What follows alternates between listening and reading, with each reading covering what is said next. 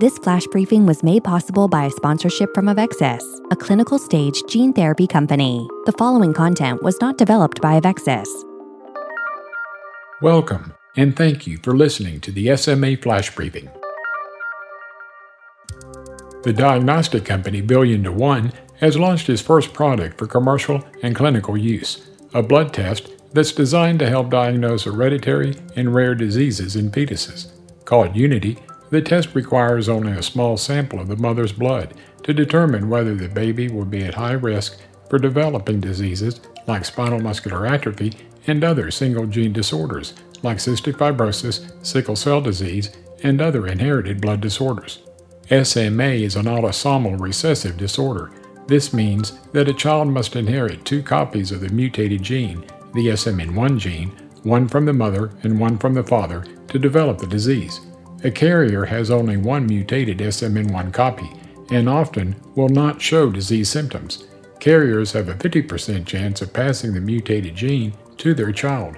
When both parents are carriers, the child has a 25% chance of being born with SMA. The price of the Unity screen is not available on a company webpage, but Billion to One says it is covered by commercial insurance and Medicaid in the U.S. under existing insurance codes for carrier testing. It is currently available at select clinics through Billion to One's early access program, with plans for a broader launch later this year. The American College of Obstetricians and Gynecologists, known as the ACOG, recommends that pregnant women be screened to determine whether they are carriers for SMA and other single gene disorders. Despite 11% of women tested being carriers for the disorder screened by Unity, the majority, or 95%, will give birth to healthy children, Billion to One states in a press release. But ensuring that a child born to a carrier will be healthy requires that the father also be screened, which is not always possible. Unity works by testing fetal DNA that can be found at very low levels in the mother's blood. Specifically, it uses reflex non invasive prenatal testing.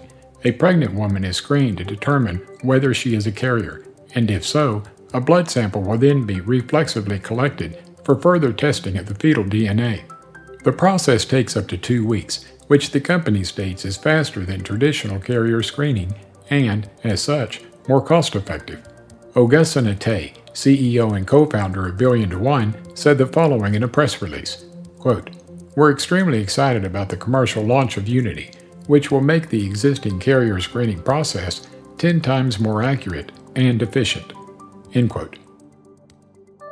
Coming up next, perspectives from SMA News Today Community Development Manager Kevin Schaefer. Are you interested in learning more about the latest treatment for spinal muscular atrophy? Visit treatsma.com to see how this treatment works, hear about family stories, and learn about the steps to starting treatment. Visit treatsma.com. From Embracing My Inner Alien, a column by Kevin Schaefer. October 1st, 2019. My summer was a roller coaster of ups and downs. Amid all of my adventures and celebratory occasions, I also dealt with loss and a fair share of chaos. That's life with SMA in a nutshell. June began with a rush of excitement. I took a day trip with my brother and his now wife to Charlotte, North Carolina, where I attended one of my favorite annual comic book conventions. Upon arrival, I ran into a friend who was volunteering at the show and without hesitation, he let me into the event free of charge. I'm not lying when I say that I'm the equivalent of a nerd outlaw. That day flew by, and it remains one of the highlights of my year. It wasn't extravagant or notably different from the many other cons that I've attended in the past five years, but it was a day of serenity spent with some of my best friends, talking about geek stuff and eating copious amounts of wings and fries. Plus, I got a picture with a Fat Thor cosplayer. Then came my much anticipated trip to Disneyland for the 2019 Cure SMA conference. As I recounted in a previous column, this vacation included meeting one of my SMA heroes, building a lightsaber at the new Star Wars theme park, and participating in an epic fist bump with a fellow Jaco robotic arm user. Yet, while the conference was fantastic, the trip there and back was nothing short of a nightmare. It was my first time flying with my wheelchair, and it's not something I plan on attempting again anytime soon. The airline folks managed to drop my chair not once, but three times once on the way there and twice on the way back. When my parents and I left the airport that Monday morning to go home, we looked like we were leaving Mordor. The wrecking of my chair marked the beginning of an emotional saga in the Schaefer household. I haven't written about this yet in my column, but amid the chair fiasco, my Uncle Bob passed away. After a long fight with colon cancer, he died on July 25th, two days before my brother's wedding. Even when you know something is inevitable, it still stings. Uncle Bob was my dad's older brother, and their relationship in many ways mirrored my relationship with my older brother. Like them, Brian and I butted heads often as kids, had different interests, and were on opposite ends of the academic spectrum at school. Despite our differences, we became close friends as adults, which is also what happened with Dad and Uncle Bob. The best part of being Brian's brother is that he graciously allowed me to roast him during my rehearsal dinner speech. My family was hit by a wave of emotions during this time. We had a wedding and a funeral back to back, and the stress of getting my chair fixed lurked in the background. As it turns out, the damage to the chair led to issues with my Jaco arm. Another long story short, I went almost two months without being able to use this device. I won't name airlines, but the one that I used remains one of my least favorite organizations on planet Earth.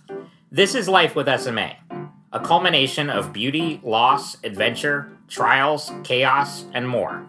I'm pleased to report that my robotic arm is working again, and the last night of my summer was nothing short of spectacular. I went to an outdoor concert with my friend Emily to see one of our favorite North Carolina folk bands. The cool air brushed past our faces as we listened to the soft rhythm of each song. Despite the whirlwind of emotions I experienced this summer, I felt only tranquility that night. My chair didn't even get stuck in the grass. Fall is here now, and I'm not sure what it will bring. All I know is that whatever life throws at me, I'm going to keep rolling on. I'm Kevin Schaefer, Community Development Manager for SMA News Today. The information in our flash briefings and podcast are provided for informational and educational purposes only.